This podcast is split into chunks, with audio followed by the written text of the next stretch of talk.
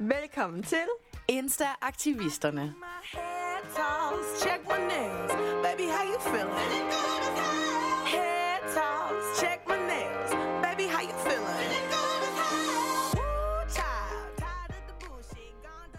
Hej Julia. Hej Karoline. Og hej og velkommen til alle jer, der lytter med på de forskellige platforme, vi efterhånden befinder os på. Ja, og velkommen til dig, Mikael Bjerg, bedre kendt som Miss Pri- Privilege? Privilege? Privilege. Privilege. Miss Privilege. Hej. Yes. Og velkommen til. Tak skal du have. Hvis nu man ikke lige kender Miss Privilege eller Miss P, mm. vil du så ikke forklare lige kort, hvem er du, og hvor kender man dig måske fra? Jo, jeg er en drag queen, det vil sige, at jeg leger med køn og har ligesom skabt en karakter, som jeg har valgt at kalde Miss Privilege, som er en politisk karakter, der underholder og provokerer, og lige nu er aktuel i finalen i Danmark har talent to tusind nitten, som den første drag queen nogensinde. Så det er ret stort. Det, det er jeg rigtig glad for. Og tillykke med det også. Ja, tak. Det er mega flot mm. og, øh, og sejt også, at det ligesom kan ske i to tusind nitten. Yeah. Måske yeah. lidt sent, men yeah, yeah. hvad siger man? Bedre sent end aldrig måske? Absolut, ja. ja. Ja, altså det første, vi vil gøre, det er jo at kigge lidt på din Instagram. Mm. Og se lidt, hvad du lægger op og oh, yeah. sådan noget. Og når man går ind, så kan man se, at du har tre tusind fire hundrede og treogtres følgere. Okay. Yes, og du følger tre hundrede og ti. Yeah. Ja.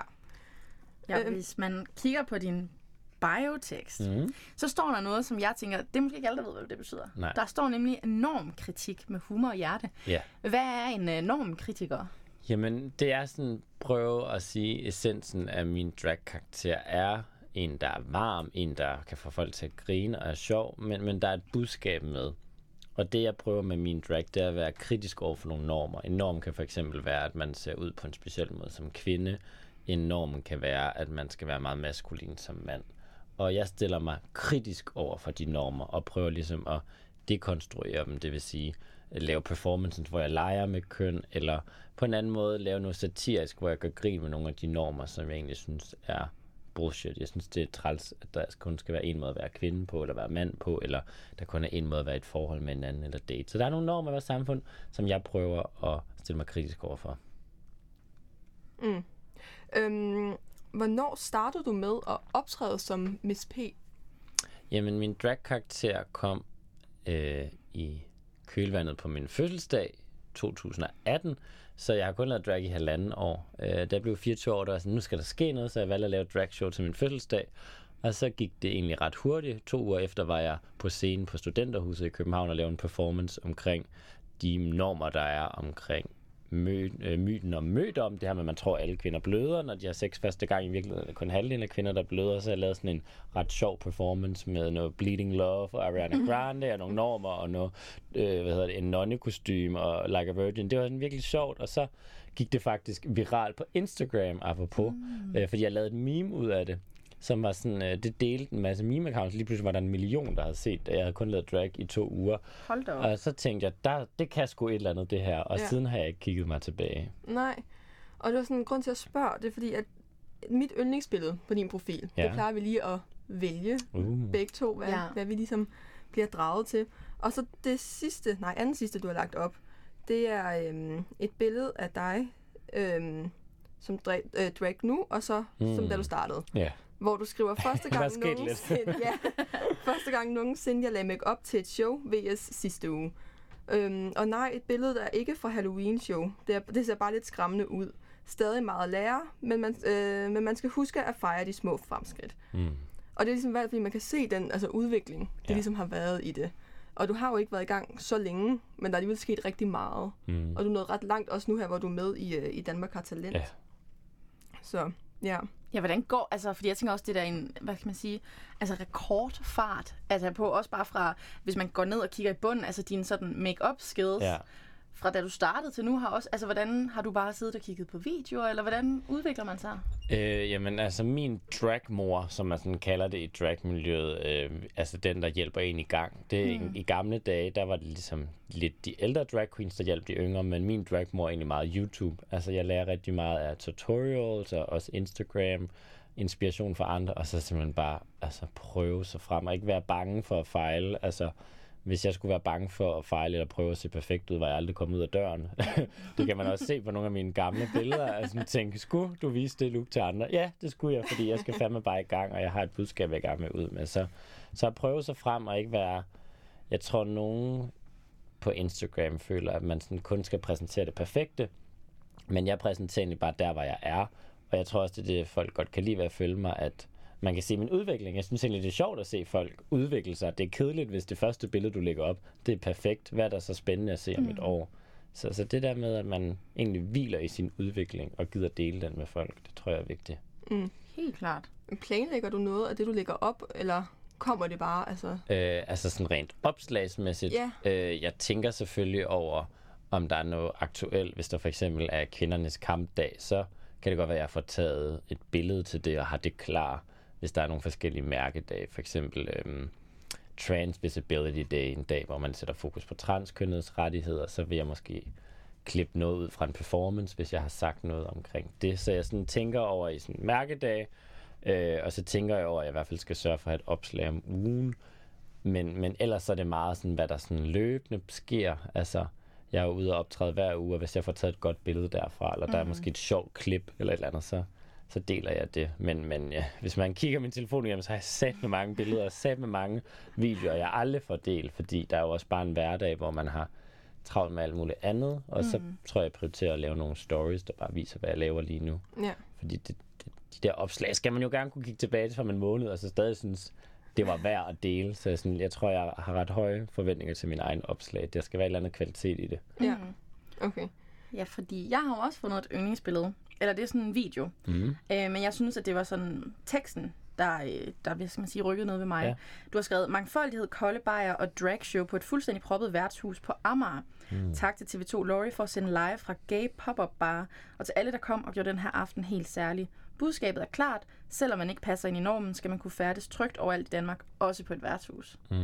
Kan du fortælle mig om den? Altså, hvad lå der bag den her tekst? Jamen... Det, jeg prøver med min drag, som jo også er grunden til, at jeg er med i Danmark har talent, det er ligesom at komme ud, min mission er ligesom ud til her fra Danmark, ud i stuerne.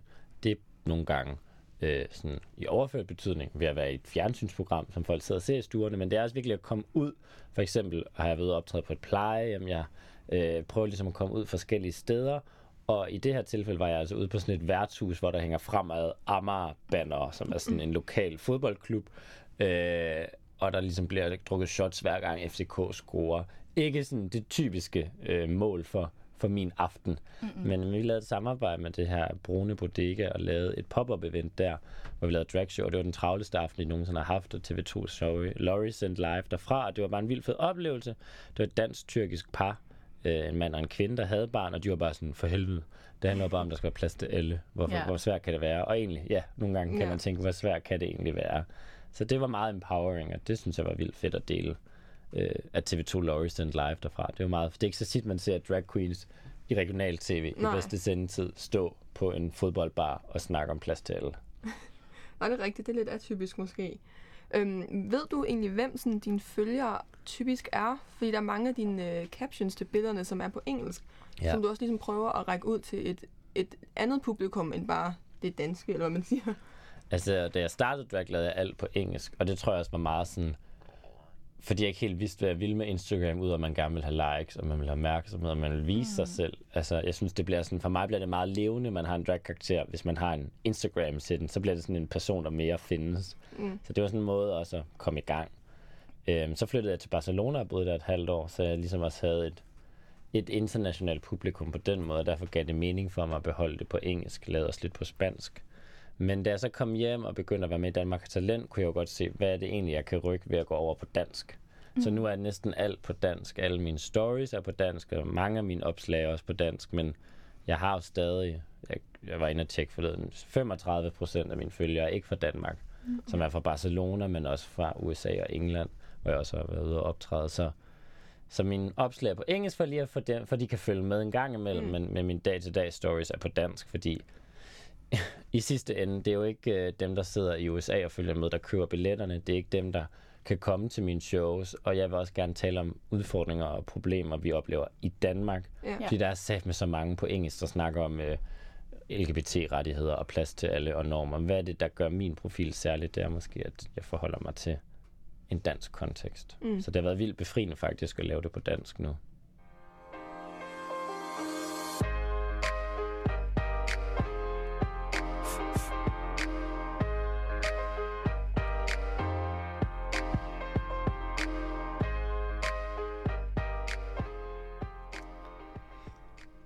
Og så øh, er der jo så guldspørgsmålet her.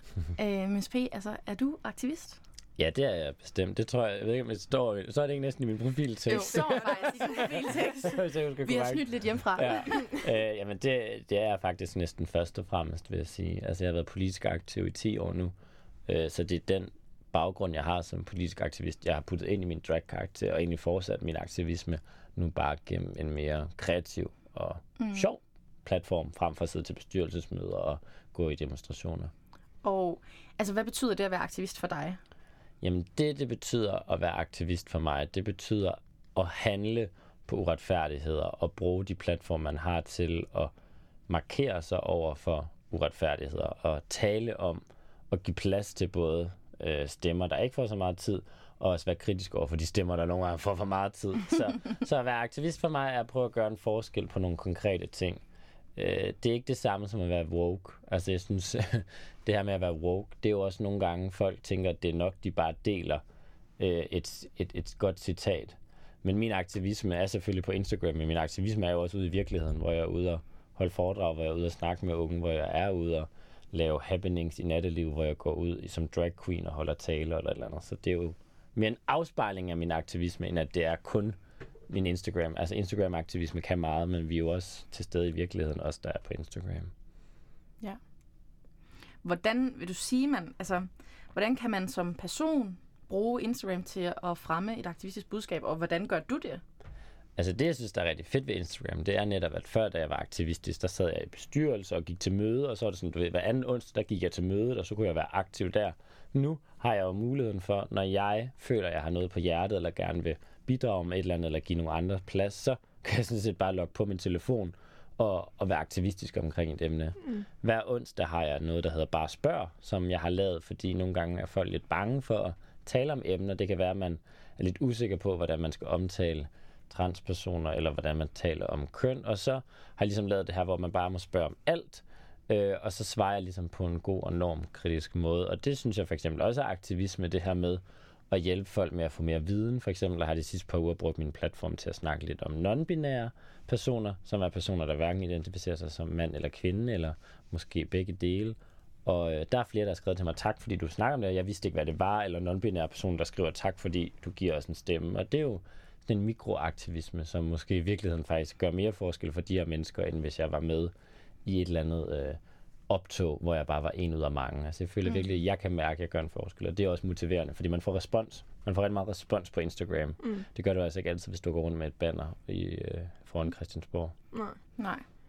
Øhm, er der forskel på øhm, Mikael og Miss P, øhm, både i virkeligheden, men også på Instagram, for du har også en profil øh, til ja. Mikael?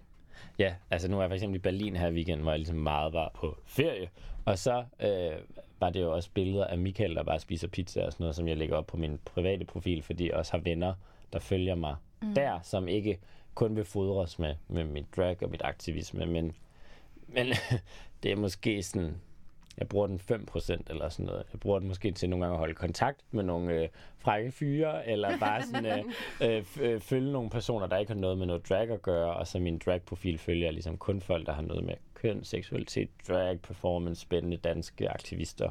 Så, så det er egentlig for mig rart nok at have de to øh, adskilt, og øh, sådan Instagram-mæssigt, men, men det er jo ikke sådan, at jeg kun lægger noget op på Miss Privilege, hvis jeg har paryk på. Altså, mm-hmm. jeg lægger alt op, jeg tænker er sjovt eller relevant eller underholdende eller provokerende for, for dem, der følger mig. Men jeg lægger ikke så meget op, sådan nu har jeg været nede og træne. Så lægger nej. Jeg måske op, nu har jeg været nede og træne med nejlak, og er det ikke et problem i vores samfund, at man skal føle sig usikker, hvis man er nede og træne med nejlak på som fyr. Hvor ja. På min Mikael-profil, der lægger jeg måske nogle gange bare et billede op. Træning done. Så, så den er ikke så spændende at følge. Det er mere bare sådan en personlig ting. Ja. Okay. Noget, som jeg sådan kom til at tænke på, mens du så snakkede, det er, mm. hvor stammer, hvad kan man sige, din interesse, hvis man kan sige det sådan, ja. For altså, hele det her område med også at være normkritisk. Mm. Hvor stammer det fra? Hvor stammer din viden om det fra? Altså, nu har jeg arbejdet i Sex og Samfund i tre år, som helt sikkert har været med til at give mig nogle input. Altså mine drag-karakterer tror jeg ligesom kommer fra, at jeg læser til lærer. Jeg har været politisk aktiv i forskellige politiske partier, og jeg øh, har været aktiv og arbejdet i Sex og Samfund, som er enormt kritisk i nogle tre år. Så sammen til det har det ligesom givet Miss Privilege en drag queen, der er bevidst om, om køn og privilegier, og som bruger sin platform til at stille sig kritisk over for nogle normer. Fordi det Sex og Samfund arbejder rigtig meget med, er det her med alles ret til at bestemme over egen krop, eget køn, eget seksualitet, og vi laver undervisningsmaterialer, vi laver aktivisme. Jeg sidder i, i min stilling, handler det om at få unge til at være ude og lave aktivisme og lave for eksempel uh, happenings, når der er Pride, eller vi er ude på Roskilde Festival og snakker om sikker sex og grænser og så videre. Så der er rigtig meget at tage derfra.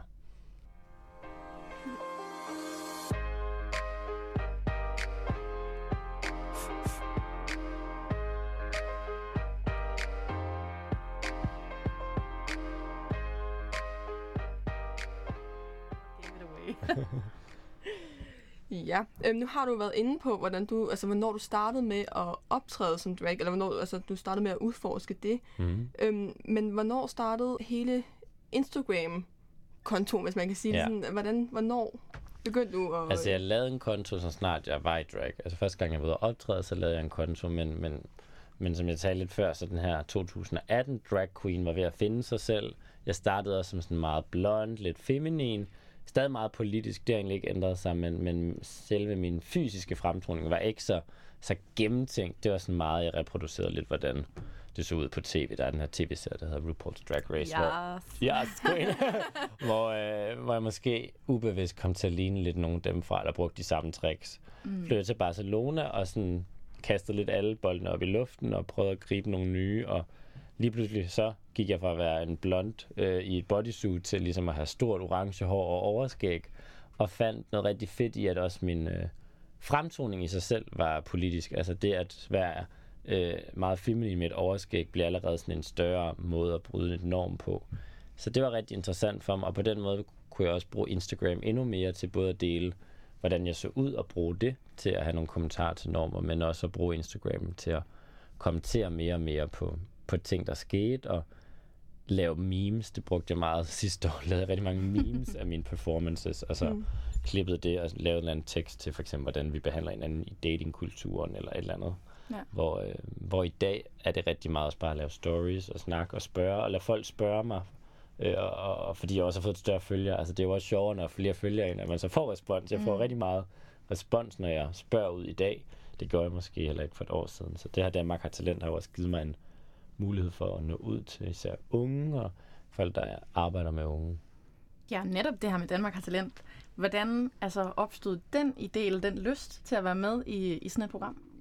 Jamen, øh, jeg ansøgte om at komme med i Danmark til den lige da jeg var flyttet tilbage fra Berlin, øh, fra Barcelona, jeg har lige været i Berlin i weekenden, men øh, fra Barcelona, og jeg kunne bare mærke, at hvis jeg skal tage mit drag, der har jeg lavet drag i næsten et år, til næste skridt.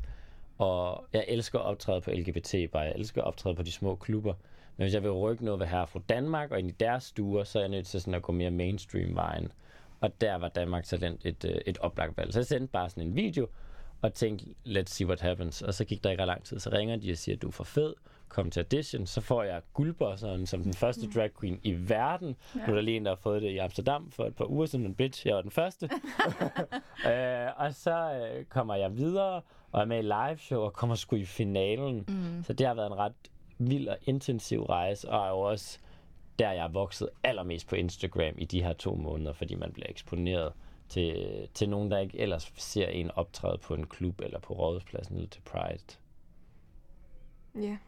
Øhm, ja, det var også en af de spørgsmål, vi havde, om du, sådan, om du kunne mærke via Instagram, at du ligesom var nået ud til folk, mm. blandt andet i forhold til følgere, sådan, om der var kommet mange til efter de har set dine optrædener og sådan noget. Det, altså, jeg tror, jeg har fået små to tusind følgere på det eller et eller andet. Okay. Det er i hvert fald øh, og meget aktiv, altså fordi engang brugte jeg mange hashtags, og jeg, jeg gik op i, at andre skulle dele mine billeder, du ved, sådan nogle drag-accounts, mm. og sådan ærligt, det er fuldstændig lige meget, om der er nogen, der ser mine dragbilleder i, øh, i, øh, i Tyskland og synes, det er nice, det jeg laver, fordi de, de forstår alligevel ikke det, jeg prøver at ændre i Danmark. Så, så det der med nu, at jeg kan se, at øh, majoriteten af dem, der følger mig, er danskere eller bor i Danmark, interesseret i, hvad jeg laver, men ikke nødvendigvis, fordi de selv er en del af L G B T-miljøet, eller de selv laver drag. Mm.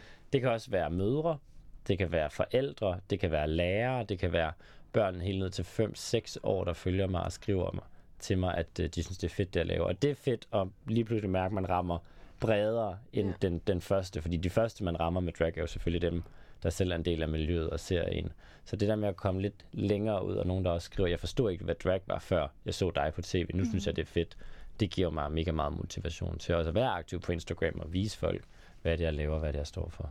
Ja, for man kan også sige, at din, din aktivisme er jo også lidt rykket ind på den her scene. Mm-hmm. Altså, man kan sige, at dit første show, det var sådan mega underholdende, mm-hmm. og der fik man ligesom set, okay, det her det er drag, ja. det her det er Miss Privilege, og så dit show der, altså til live shows, ja. det var jo meget aktivistisk. Ja. Altså, hvad havde du gjort der af tanker om det? Du havde en masse på scenen med yeah. forskellige budskaber og labels. Hvad, altså, hvad gjorde du der af tanker inden og sådan? Det var rigtig vigtigt for mig, at nu hvor jeg har fået muligheden for at stå i bedste sendetid, at lave noget på to minutter. Der skal sgu være skrald på, og der skal være et budskab, og jeg vil gerne bruge min platform til også at give andre en stemme. Øh, fordi det er jo kun mig, der er gået videre, men der er rigtig mange, der, der har brug for en stemme her. Så jeg lavede ligesom et nummer, hvor jeg havde otte med på scenen, fordi der er otte striber i det, man kalder det intersektionelle pride flag. Ja. Det er sådan det gængse regnbueflag. Det har seks striber.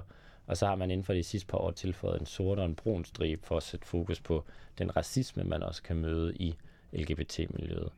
Og øh, det gav så otte personer. De her otte striber. Hver fik en farve, og hver fik også et label. Så det var for eksempel en, der, hvor der stod muslim på, en, hvor der var H I V-positiv, en lesbisk, en bøsse, en øh, biseksuel, en tyk, en hetero. øh, så der var ligesom lidt af hvert. Og når de vendte sig om, så stod der menneske bag på alle sammen. Til ligesom at give et ret. Det skulle også gerne være sådan, her fra Danmark, de skal kunne følge med. Så rimelig sådan lidt bogstaveligt talt, spell it out for you. Vi er alle sammen bare fucking mennesker. Og uanset hvilket label vi har, det handler ikke kun om seksualitet. Det handler også om, hvordan vores krop ser ud. Hvad vores status er, om vi er H I V-positiv eller H I V-negativ, lige meget hvad, så er vi faktisk alle sammen bare mennesker, og vi skal alle sammen kunne være her. Og det synes jeg var enormt stærkt at kunne have på tv i bedste sendetid. Hvor tit ser du en queer muslim, hvor tit ser du en H I V-positiv, hvor tit ser du en transkvinde få øh, mulighed for at blive afbildet på en positiv måde. Så det var jeg vildt stolt af, at det lykkedes. Og at det var nok til så også at komme i finalen, det var jo vildt fedt.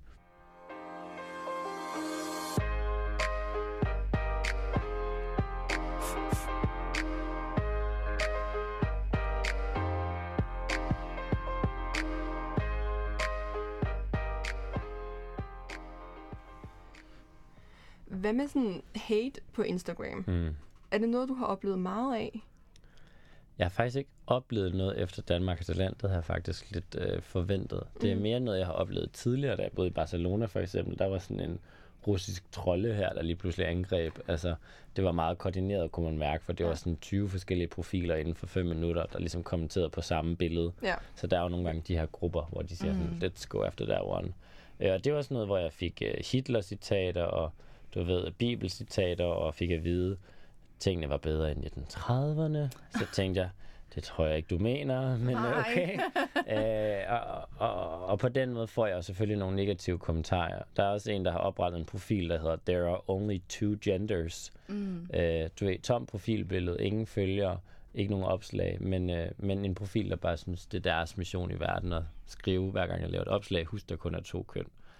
Så, så der er jo nogle meget små personer nogle gange derude, der, der giver noget hate. Men det er faktisk overraskende lidt, jeg har oplevet på min egen profil. Jeg oplever det mere på sociale medier generelt. Altså hvis jeg går ind og ser på Danmark har talent side, hvis jeg går ind og ser på T V to side, når de har delt noget om mig, så kommer der mange negative ting, og på YouTube og så videre. Men der er aldrig nogen, der er gået ind faktisk og sådan skrevet noget til mig personligt. Jeg har aldrig fået en, og det lyder jo forfærdeligt at sige, men jeg har aldrig fået en dødstrussel, og det mm. er næsten overrasket over. Så det ja, også ja. siger lidt om det samfund, vi lever i, hvis man kan være sådan, gud, har jeg ikke engang fået en ja. dødstrussel ja, nu.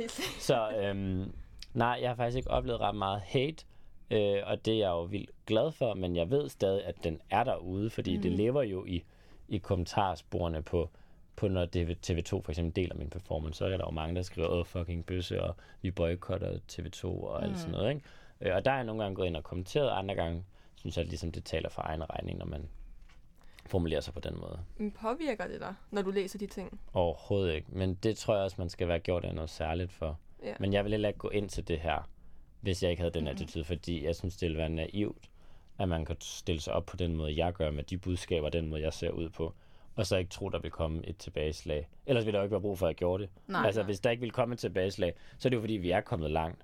Så når jeg stiller mig op med så skarp en politisk performance, der hedder, hey, vi skal lige have respekt for alle, vi er mange forskellige måder at være på, og det er okay, så er det jo fordi, lige nu er det ikke acceptabelt at være på den mm. måde. Så, så selvfølgelig vil der komme noget, og ærligt, hvis der slet ikke kommer noget, øh, hvis der slet ikke er nogen, der bliver provokeret, det jeg laver, så føler jeg heller ikke, at jeg har provokeret nok, fordi nej. Jeg ved, der lever en homofobi derude, jeg ved, der lever en, en, en frygt for, for noget, der ikke passer ind i normen, og det vil jeg egentlig nogle gange gerne kalde ud.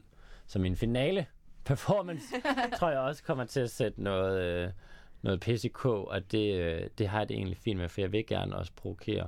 Ja. Øh, samtidig med, at det skal være underholdende for folk til at grine, for det er også det, der får folk til måske at blive mere modtagelige over for at lytte til, hvad man siger, hvis man først får dem til at trække på smilebåndet. Så, så det er sådan den der balance mellem det, det underholdende, det provokerende, det oplysende, og den vil jeg jo gerne have, at de også vindes over på min side. Mm-hmm. Når du så vælger, som du sagde, at gå ind og kommentere på nogle af de her opslag, ja. hvad, altså, hvordan hvad skal man sige, slår man tilbage mod det? Øh, jamen, nogle gange, så skriver jeg sådan, hvis der er nogen, der skriver til mig, for eksempel personligt, eller altså kommenterer ind på min egen Instagram, for eksempel, there are only two genders, som har missionen at skrive til mig og minde mig om, der kun er to køn. Så skriver jeg nogle gange, hej, hvad er din motivation for at skrive dette? Eller sådan, mm. meget sådan, fordi øh, jeg behøver ikke på min egen Instagram at forsvare mig, jeg behøver ikke at argumentere. Jeg synes, det er ret tydeligt, hvad jeg står for. Der er ret mange... Du kan bare bladre i mine opslag, hvis du vil vide nogle argumenter. Så meget sådan for dem, fordi... Hvad fanden, altså, hvad fanden er din motivation? There are only two genders. Hvis du lytter derude, hvad fuck er din motivation for at minde os om, der kun er to køn? Øh, det synes jeg nogle gange kan udstille dem, og sådan prøve at bare spørge dem helt stille og roligt.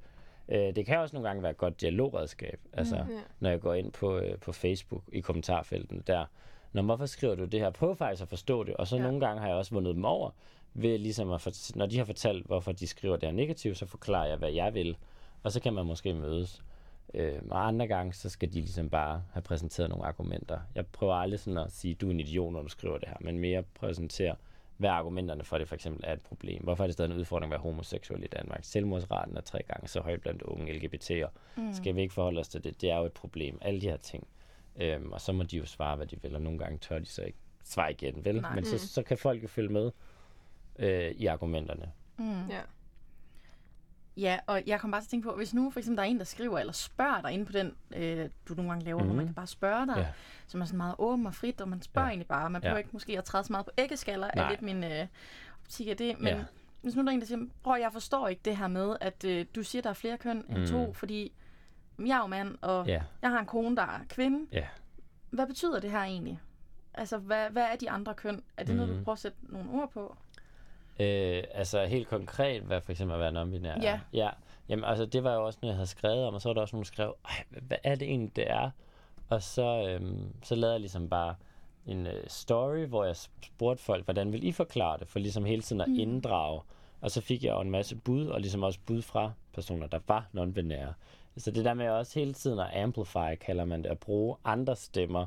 Altså det prøvede også forleden, lavede jeg sådan en story, hvor jeg bare bad folk om at anbefale andre nice queer-personer på Instagram eller transpersoner, der gør noget. Så hele tiden at bruge andre stemmer også, sådan at det ikke kun er mig, der skal forklare, hvad non-binær er. Men, mm. men, men personen spurgte altså, tak fordi du spørger, fordi det er egentlig ikke altid folk tør Mm-mm. at vise de uvidende. Og forklarer jo bare, at der er nogle mennesker lige nu, jeg har lige lavet en opgave om det, så det er cirka omkring tredive tusind i Danmark, hvis man skal følge statistikken, der oplever sig selv som non-binær.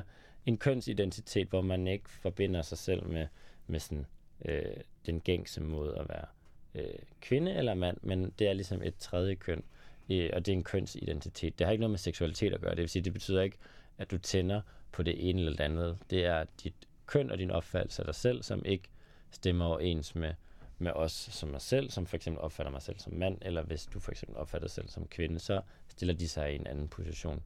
Og det er måske øh, ikke det nemmeste at forstå i verden, men man behøver jo ikke blive sur over, at man ikke forstår noget. Nej. Altså så tænker jeg bare, at man kan sige, nå, øh, pyt, det forstår jeg ikke helt, men you do you. Mm. Ja. Hvad fylder du selv øh, dit Instagram-feed med? Mm. Jamen, øh, jeg bruger jo min Instagram Miss Privilege til at følge folk, jeg synes er interessante. Og så har jeg min Mikael, hvor jeg sådan følger også personlige venner. Så dem, jeg følger på Instagram, de skal ligesom give mig et input. Jeg følger også alle drag queens i København som udgangspunkt, fordi mm. det synes jeg sådan, det er sådan en solidaritet. Altså uanset mm. om jeg synes, de laver de mest fantastiske opslag eller ej, så følger jeg dem. Så det giver jo sådan de første hundrede eller sådan. Så, og så er resten spændende drag queens fra resten af verden, drag kings, drag performer, men også aktivister, øh, politiske aktivister, øh, nyhedssider, der taler om de emner, jeg taler, så jeg også kan bruge information og dele derfra. Og så er det nyeste, jeg ligesom er begyndt på, også at følge danske personer, der bevæger sig inden for mine områder. Ikke nødvendigvis drag eller L G B T-personer, men det kan være personer som øh, twerk queen, som også arbejder med, med nogle af de normer, jeg prøver at bryde. Det kan være Amalie Have, det kan være øh, Navia, som bare har fulgt mig, og så har jeg fulgt hende, fordi vi synes, det er spændende, det hende, han laver i sin karriere. Så sådan at prøve at stille sig med nogle personer, der er lidt mere mainstream og lidt mere kendte, kan jo også hjælpe mig til at komme bredere ud. Mm. Øhm, så det er sådan min nye strategi, også at finde spændende personer uden for, for dragmiljøet, som også er på samme mission som mig, om at prøve at ændre nogle af normerne. Ja, og hvis man nu sidder og hører det her, så tænker man, det er bare så rigtigt. Altså, alle skal acceptere os, der skal være plads til alle. Ja. Det vil jeg gerne være med til at sprede, mm. men, men jeg ved sgu ikke nok om det, eller nej. Hvordan kommer jeg i gang med det her? Jeg er ikke lige Miss Privilege. Altså, hvad, hvad gør man så? Og jeg tror, jeg snakkede med en veninde om det forleden, som måske har to hundrede følgere, hvor hun var sådan, nu, nu, nu, nu laver jeg sgu en story om det her med non-binære, fordi det har været i medierne noget tid. Og øh, hun tænkte, okay, men hvad gør det? Jeg får ikke rigtig nogen respons, jeg har bare to hundrede følgere, men så var der kommet en hen til en ugen efter, så hun ikke rigtig snakkede med, men hun vidste godt fulgte hende og sagde, tak for det, du lagde op, det, det lærte mig noget. Hvor, ja, hun var sådan, gud, you never know. Mm. Og det er jo så en, der faktisk tog modet og gik op og sagde til hende, tak for det, du gjorde fysisk. Det betyder, at der måske er ti personer, der også er glade for det, men ikke har fysisk taget kontakt. Altså, så jeg tror, for hver gang der er nogen, der siger tak til det, du har lagt op, så er der måske dobbelt så mange, eller ti eller hundrede gange så mange, nogen som faktisk følger med. Så man skal ikke være bange for, at man ikke når ud til nogen. Altså, alle kan påvirke dem, man er i cirklen med. Om du har fem følgere, om du sidder ved et frokostbord, eller om du har tusind eller hundrede tusind følgere, så synes jeg, vi alle sammen har muligheden for at bruge vores platform til at dele noget, eller give en input, eller en kommentar, eller øhm, for eksempel bare være en god allieret. Altså, det er jo de mindste ting, man kan gøre. For eksempel lige nu kan man jo lave en parentes, hvor man skriver sit pronomen, for at vise, det er normalt at bruge pronomener. Det vil sige, hvis du for eksempel identificerer dig som en heteroseksuel mm. kvinde, der er cis-kønnet, altså du identificerer dig med det ja. køn, du har fået ved fødslen, så, så vil det nok ikke være noget, du opfattede, at du sådan skulle gå og sige, jeg, jeg bruger hun. Fordi nej, det tænker du, det er lidt, øh, det giver lidt sig selv. Også, ja. Ja, hello. Men hvis du faktisk skriver det i din bio, parentes hun, så er du jo med til at gøre det normalt, at alle har det i deres bio-tekst. Mm. Og det gør jo, at dem, der så føler, at de faktisk reelt har behov for at have det i deres biotekst, for at blive opfattet som det køn, de selv opfatter sig som, ikke stikker ud på samme måde. Yeah. Så på den måde er der rigtig mange små ting, man kan gøre for at være en god allieret. Det er at, at dele ting, det er at bruge sit pronomen i sin biotekst, og der, der er rigtig mange ting, man kan gøre. Og det starter ligesom bare med, at man, man gør et eller andet, mm. og ikke er bange for at sige, men hvis jeg ikke har mange følgere, så nytter det ikke noget. Fordi du kan jo påvirke dem, du er omkring, og hvis vi alle gjorde det, så ville vi jo stadig nå ret langt. Det synes jeg også giver helt vildt god mening, for jeg tror også, det er svært for mange, som måske er, altså, ja, cis-kønnet, heteroseksuelle, altså, mm. og så, og så mm, snak om den slags ting, som de måske, altså, de måske er lidt berøringsangste, fordi ja. det ikke er noget, som som de selv oplever, men de vil stadig gerne støtte op om det. Mm.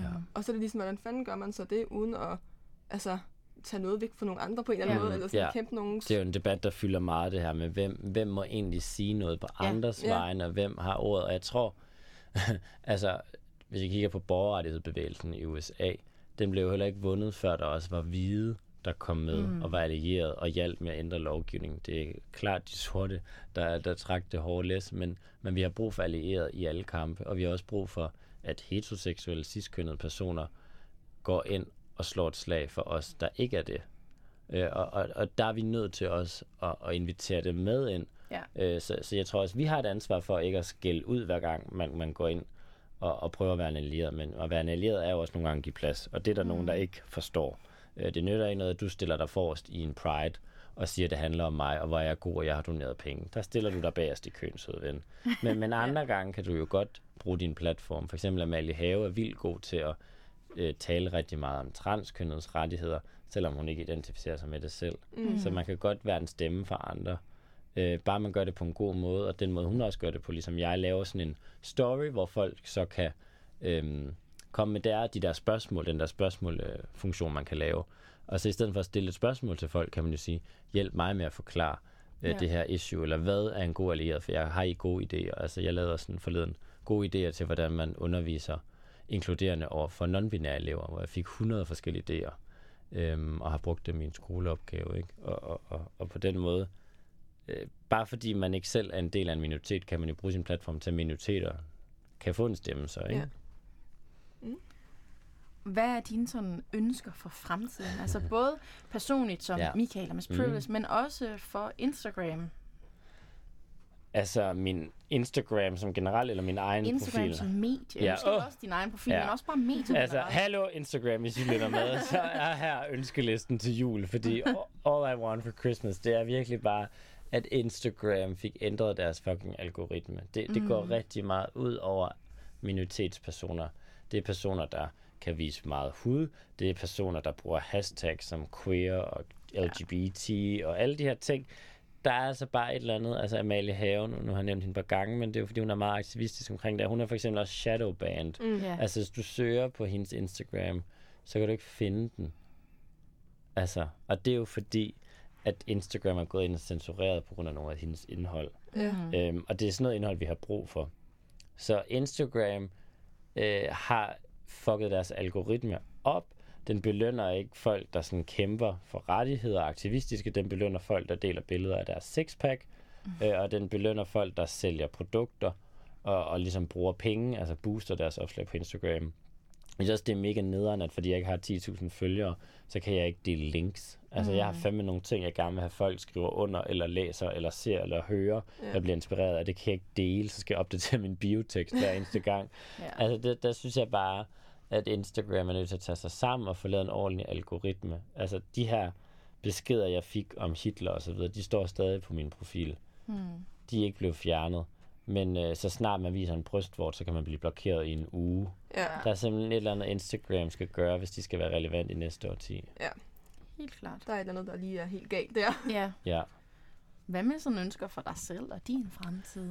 Jamen, altså, jeg føler jo, at jeg er sådan rigtig godt i gang med at Og, og vokse som, som Instagram-konto, og det gør man jo også stille og roligt. Altså, det der med overnight, at man tror, man får hundrede tusind følgere, altså, det, det er jo stille og roligt at bygge et fællesskab op, hvor folk også føler, at de kan få noget viden om mig, og jeg føler også, at jeg begynder at lære flere af dem, der følger mig, fordi de kommer med inputs og spørgsmål, og det synes jeg er vildt fedt, og jeg går også live en gang imellem, som jeg synes er et ret fedt format.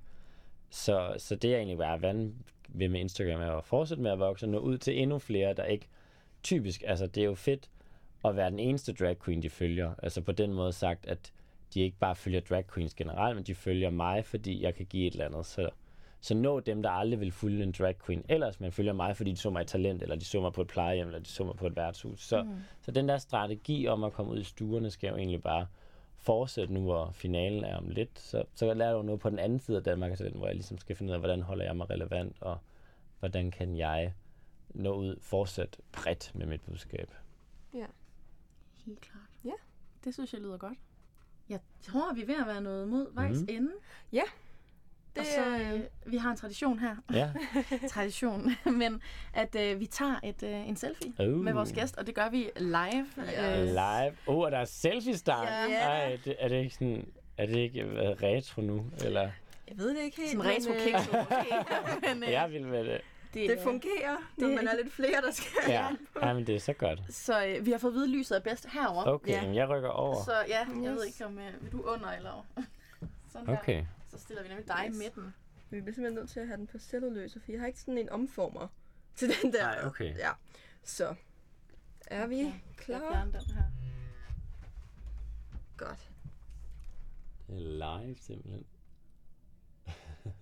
Har den taget det? Vi tager ikke det. Okay. Ah, yes. Jeg går lige under her. Det gør du bare. Ja, det er lidt besværligt med de der ledninger og frem og tilbage. Oh. Ja. Men yes. Yes. Ja, men jeg tænker også, inden vi lige slutter af, så skal vi også lige have lavet lidt larm for øhm, finalen. Ba, ba, ba, ba. Ja. Uh, ja. Øh, hvad dato er det, det er? Det er den treogtyvende november. treogtyvende november. Så lørdag den treogtyvende november klokken enogtyve, der skal man altså tune ind på T V to, og så siger folk, jeg ser ikke Flow T V. Nej, så går du på T V to Play yes. og laver en gratis konto, og lige overlever at se reklamer i to minutter, og så kan du se med og øh, forhåbentlig få et... Øh, Et godt grin med det, jeg skal lave, men også øh, få måske øh, en, et nyt input, blive lidt overrasket, trække på smilebåndet for de P C K, whatever.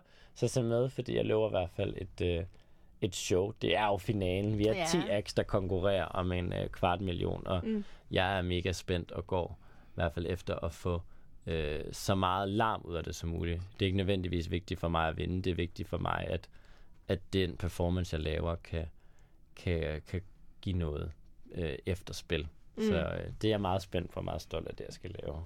Ja. Yeah. Jeg glæder mig i hvert fald til at se det. Det gør jeg også. Og jeg tror også, at man i dag i år kan stemme gratis via en app. Er ja, det man sådan? Kan stemme på, man kan downloade Danmark har talent-appen, yeah. der kan man stemme fem gange. Det kan man jo bare bruge alle fem gange yeah. for mig. Yeah. Og så kan man også sms op til tolv gange. Så jeg sådan plejer, når folk siger, vi skal nok stemme på det, og så plejer jeg at sige, ja, sytten gange! Fordi man kan altså stemme fem gange på app og tolv gange på sms. Yeah. en, to, tre, fire, M I Z. Der er simpelthen så, ingen undskyldning for at lade være. Jeg er sådan, kom i gang. For, for det ting, hvis alle mine følgere stemte sytten gange. Ja, altså, nu er jeg ikke matematiklærer, men det er nej. Jo i hvert fald over tredive tusind stemmer. Ja. Så kunne det være, at jeg kunne komme i top fem. Så, så det ville faktisk betyde rigtig meget, hvis folk, hvis folk støttede os med. Det er vigtigt at bakke jeres queen op. Ja, yes. Det opfordrer vi også kun til. Ja. Jamen, så er vi jo faktisk nået til vejs ende. Det er vi, ja.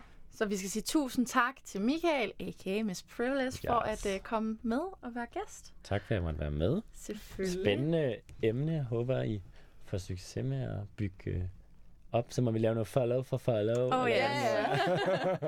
Det lyder rigtig godt. Og så vil vi bare sige tusind tak til jer, der lyttede med.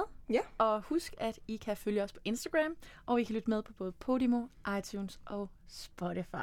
Yes. Tak for nu. Farvel. Check my